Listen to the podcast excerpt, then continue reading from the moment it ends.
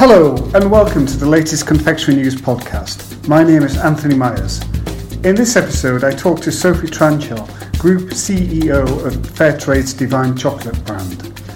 In an interview recorded in December, Sophie talks about some of the changes she has witnessed in the cocoa sector in her 20 years as head of Divine. We also discussed Brexit and its implications on small businesses, along with the role of retailers in promoting sustainable chocolate and EU regulation. Take a listen. Okay, I'd like to start really with um, um, just news this week, you know, recent research by Kantar confirms Divine Chocolate is a trusted brand, brand by younger consumers and is commended for its transparency and respect for the environment. Um, and, its, and of course, its efforts to improve cocoa, uh, cocoa farmers' uh, livelihoods. Um, um, I just wondered if you have any. Um, how does that feel uh, to, to be recognised uh, at this stage with so many, I guess, um, rival brands copying what, what you've been doing for the last 20 years. So it's very nice to be recognised. It's always nice to be recognised um, by your peers as well. Um, I, th- I think we obviously starting 20 years ago and um, working with the farmers at the heart of what we do, we're a very different sort of business. And we're looking at the problems that everybody's looking at, but from a farmer's perspective as opposed to from our perspective. And so I think that is quite compelling, and I think it communicates well with chocolate lovers. So I think the fact that farmers have come over and have actually talked to people, all sorts of people, and have done interviews with uh, newspapers and television has been quite compelling as a way of getting people to imagine what it's like being a cocoa farmer and what the issues are for cocoa farmers. Mm, okay, and um, Divine Chocolate is very much part of the retail space uh, these days. You, you, you know, you're in Sainsbury's Co-op, uh, you're online. Um, I'd just like your thoughts on. On there's been a lot of discussion over the last year of you know how how can retailers become a driver for change in terms of promoting sustainability when uh, when deciding which chocolates to stock on, on their shelves. Would you say? What's your relationship with being with retailers? In the past? We've had some really good relationships with certain retailers, and we've had some quite challenging relationships with retailers. I think that what I've liked about where thing, the direction things have moved in is that people have recognised that the industry, and that includes retailers selling chocolate, need to come together to address the very urgent issues that are now facing all of us on the planet. And so I think that that's great. I think it's very difficult then for smaller companies to cut through. And I think that the approach that the whole industry is taking and that the supermarkets is taking is making that increasingly difficult. So I, I feel as if if we want a world that has some diversity in it in terms of the offer, then part of sustainability needs to recognise that some of the offer needs to come from smaller players it's a different issue to the one you thought you were coming to talk about. Mm-hmm. But I think it's yes. quite an in- interesting issue yeah. because what you're seeing is the biggest chocolate players in the world who have dominated the market for the last hundred years, mm-hmm. you know, and then the biggest um, manufacturers in the world who have joined in that and have become manufacturers of possibly 50% of the world's cocoa are starting to address the issues really seriously, which is fantastic news. But that is then challenging for small companies who have a much higher cost base and who find it much more difficult to be insulated against things that are happening. The result of Brexit, the referendum vote, was to put uh, was was to increase our cost of goods considerably because we buy our, our chocolate from, from Germany. And that's very difficult for a small company to manage, much more difficult than a big company. So, that sense of how your conversations with supermarkets go, I think it would be great that they offered smaller companies as much opportunity as big ones, both to promote and to get on shelf. But then I also think they could use their uh, communication and their brands to actually raise the issues among their own customers more so that they could increase the understanding of their customers. I think there have been some very good examples of where supermarkets have got behind an issue and uh, and got consumers to understand it. I, I, you know, going on to a different sector, mm. Sainsbury's has really got behind the idea of sustainable fish, one of the ways you want to make fish sustainable is get people to eat anything other than the ones they already eat because they're overeating salmon and they're overeating cod. So what else could they eat? Yes. Well, the supermarket has a really good role to play in that. And so I think they can do, but I think they really need to apply themselves to it and do it in a consistent way. That's right. I mean, I think they're doing a lot um, with their own brands, like the private label, and you know, in that making sure. I guess it's a, difficult situation for them. They can they, they they can have, they can have a little bit of control over what goes into their own private label chocolate, I guess. But then they can't, you know, they can't dictate to other brands, I guess, can they? No, th- but they can prefer them, can't they? They can prefer them, actually they say, can. we really like what you're doing, so we're going to put you on the shelf. They can say to other Yes. people, the reason we put them on the shelf is because we thought what they were doing was good. So Mhm. there is a way that they can do that. I think the way that supermarkets are structured and the way that chocolate buyers are incentivised is very difficult because that isn't necessarily going to be the thing that delivers the most profit on the shelf immediately. Absolutely. It needs some time to grow. Okay, and Divine uh, is celebrated its 20, 20th birthday this year. Have, have you been uh, involved with the company for all those years? Yes, yes, yes. No, I was here from the well. I was the first managing director that was recruited. I Uh-huh. joined the company back in August '99. Right, and what changes have you seen in the sustainability landscape in the cocoa sector, particularly over those last 20 years? There's been an unbelievable changes, hasn't there? Really, I mean, we weren't talking about climate change 20 years ago. Um, in fact, when I came to Divine, if I asked people where cocoa come from, they sort of looked at me in a strange way. So that sense of um, recognising where cocoa comes from, recognising that it's grown in West Africa and it's grown by very poor people. The whole issue of child labour became something in 2001, and obviously deforestation is an issue that's that's come to the Yes. agenda now.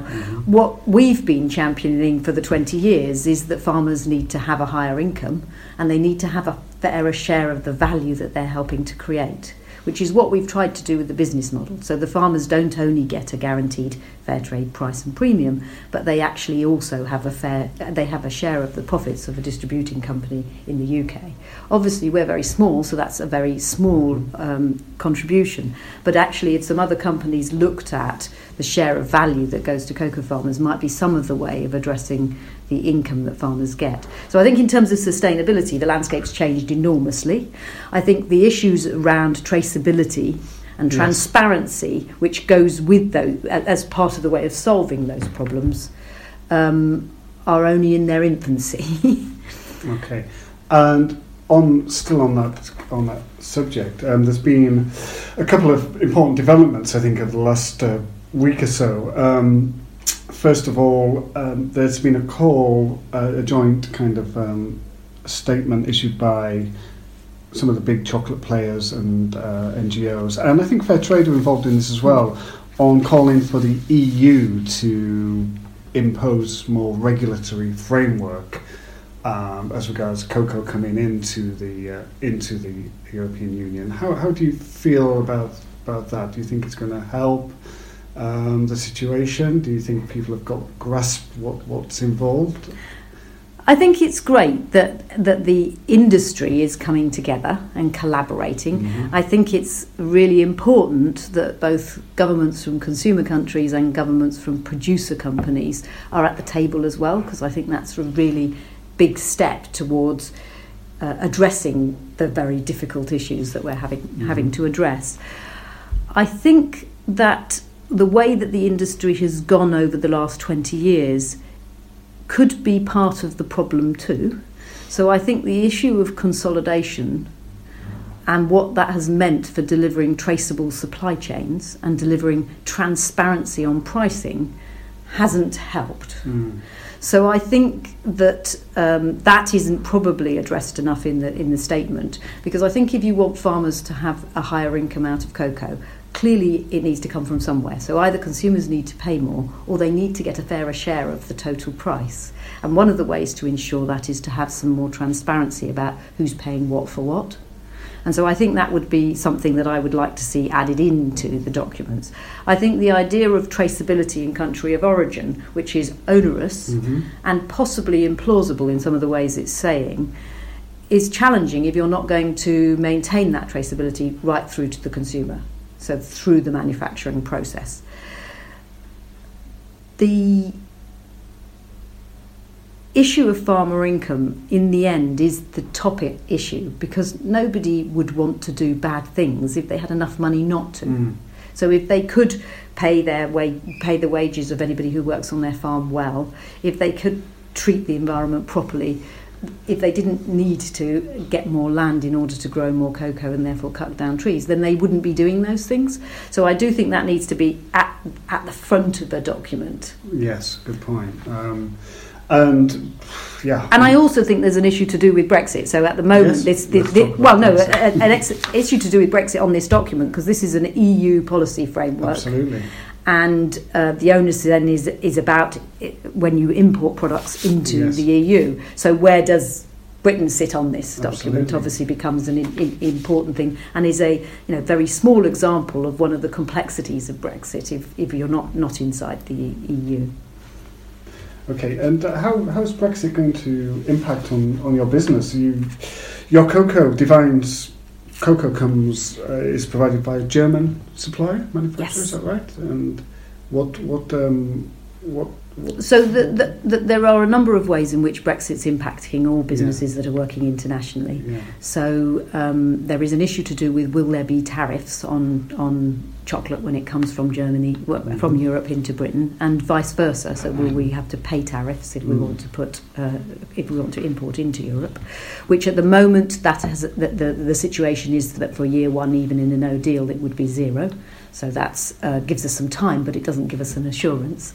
There's an issue to do with the value of our ex- uh, our currency against the euro, euro, and so since the referendum, the Mm. value of, of the of the of the pound has fallen against the euro, and that's obviously not working to our benefit if we're buying from Europe and selling in Britain.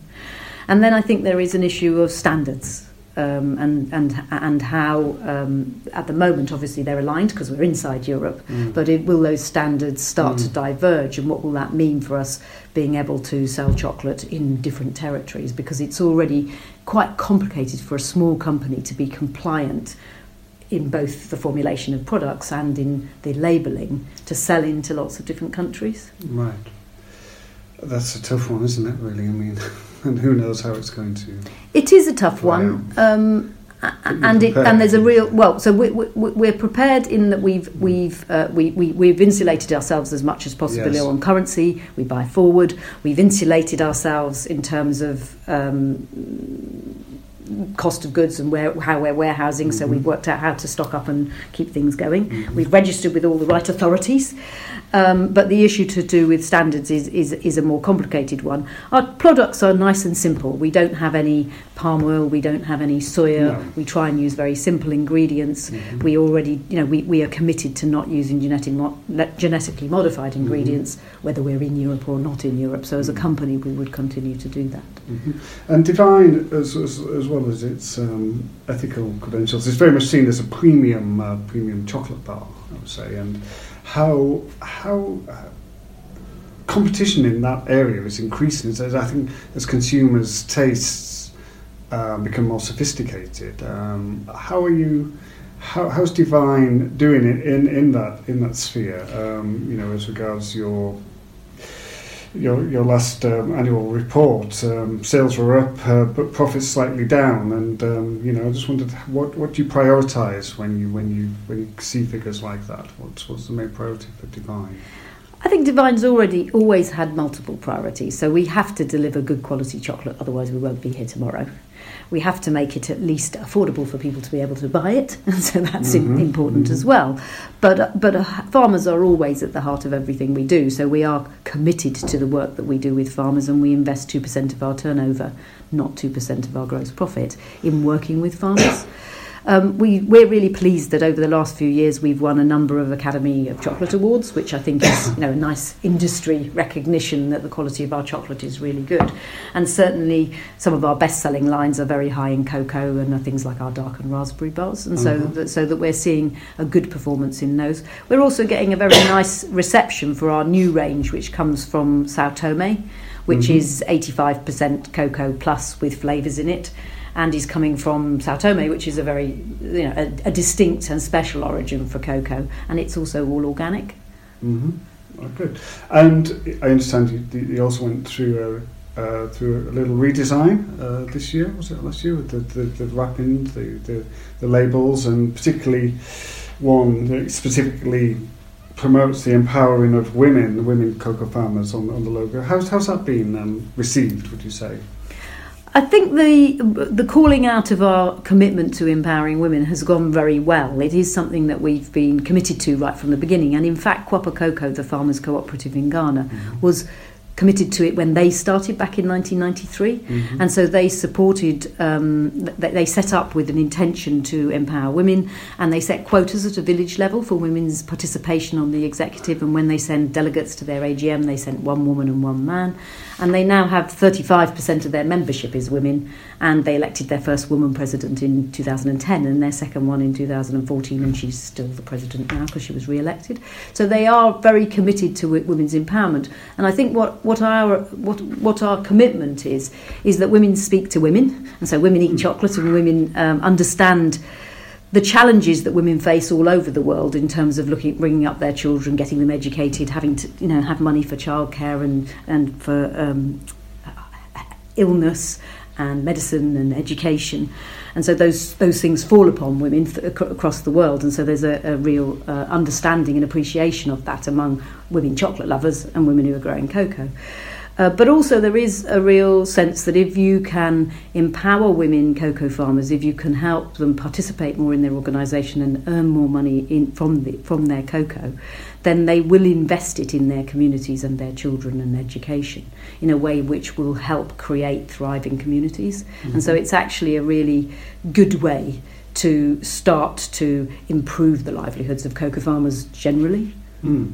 I was going to ask you. I think you just answered the question. You know, what's the biggest achievement you would um, you say from Kuapa Kokoo uh, Cooperative? But I, I, guess you've just laid out that. You know, I sort of have. I mean, I think the fact that they're they're there 25 years later Absolutely. is a huge achievement. Mm-hmm. I think the scale that they're operating on is big. They've got more than 85,000 members, organised in 12 147 villages wow. in 58 districts. They're producing wow. more than 60,000 tonnes of cocoa. That's wow. more than 1% of the world's really cocoa. Interesting. So this is a, a big organisation. Yes. You know, yeah, so we're little, they're big. Wow. And the fact that, you know, Fair Trade has mm.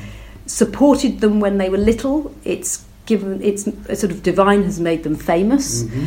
And it has incentivized them to be a cooperative. So one of the benefits of fair trade is that it it only works with farmers who are organised in a cooperative that's working in a democratic way, mm. and so fair trade incentivises that behaviour. Mm. So I think. The biggest achievement is that they have proved that it can work, and I think that their commitments to women's empowerment has been part of their success. Mm. I guess I should have asked you this in the beginning. It's just, it's just occurred to me, but um, I hear a lot of companies, a lot of organisations, a lot of suppliers are seeking the, the, the, the golden, uh, the, you know, the, the golden chalice of 100% traceability in their supply chains. That's what they're looking for. I guess Divine can say that, can they? Or, but I know it's not that difficult. I know you might have some issues still within your own supply mm. chain. However, however rigorously you mm. monitor it and you know and, mm-hmm. uh, but can, can you say that uh, can, can divine say well that? all of the cocoa that is in divine is coming from Kuapa Kokoo who are right. fair trade certified right. and they run a traceability system to all of their farmer members so that they and, and so that I mean how that works is that a farmer mm. is a member at a village level they sell their cocoa to the recorder at a village level yes. that cocoa gets put in a sack which has a code on it for that village and for Kuapa Kokoo and that sack gets brought all the way to Europe to get processed. So that is, uh, I mean, I think a very straightforward piece of physical traceability, and that's the commitment that they've made and that we've required right from the beginning. Right from well. the beginning. Yes. And so as we've started to work with more farmers in more countries, mm-hmm. then we're expecting to do the same level of phys- physical 20 traceability. years of experience yes. of, of sourcing yes. cocoa Um, just moving on now as well, you, the, the Divine, uh, you know, you're, you're, pushing into the US and it's Divine's being recognised as a, a B Corp company. Can you just tell me a little bit more about that and what that, what that perhaps means for? You know? So, in some respects, what uh, Fairtrade and Organic has done is it's a certification system for products. It's about the ingredients that you use and the way that you put those ingredients together. What B Corp is about is it's a certification for businesses that want to use businesses as a force for good, but it's looking at all the ways that they work. So it's looking at how they treat their employees, at how they treat the environment, what their policies are to the environment, how they work with their community, whether you know what their governance structures are like, how their what their approach to diversity inside the organisation is like, what their commitment is to paying appropriate taxes in in the countries that they operate in, and so it's a whole. It's looking at the whole company and expecting the whole company to be good and so that you answer a huge amount of questions.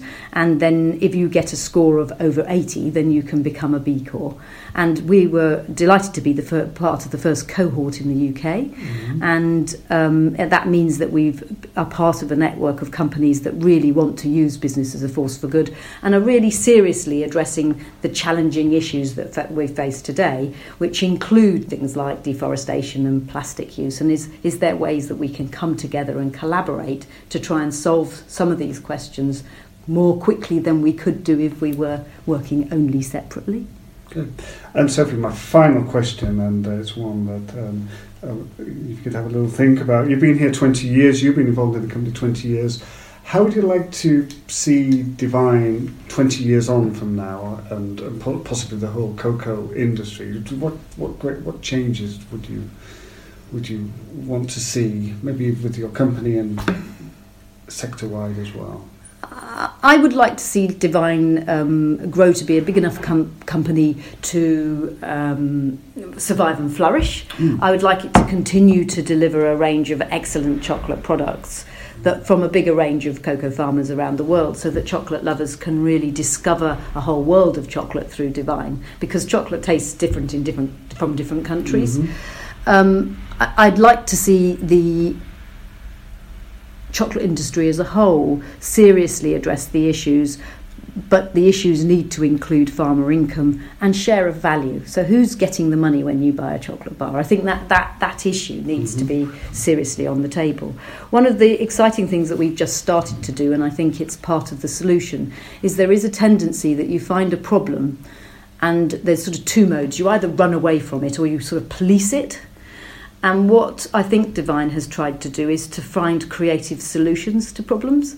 And a nice example of that is what we're doing working with farmers in Sierra Leone. And so the Gola rainforest is one of the last pieces of ancient rainforest in West Africa. And it is a spot of enormous biodiversity. There's 300 species of birds, there are pygmy hippos, there's lots of chimpanzees.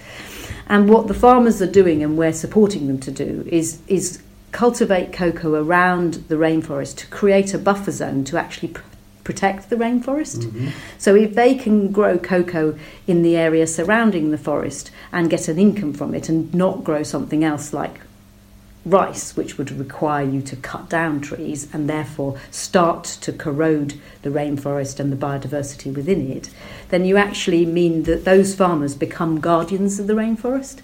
And so I think that sense of what Divine's done at its best is be is offer some really positive solutions to the difficult challenges that we're facing. And, and we hope that that will be an example of that and that these farmers can um, build their organisation and their, their, their, their company and can create a great solution that other people can copy. Sophie, thank you very much for your time. Good, good. Thank you.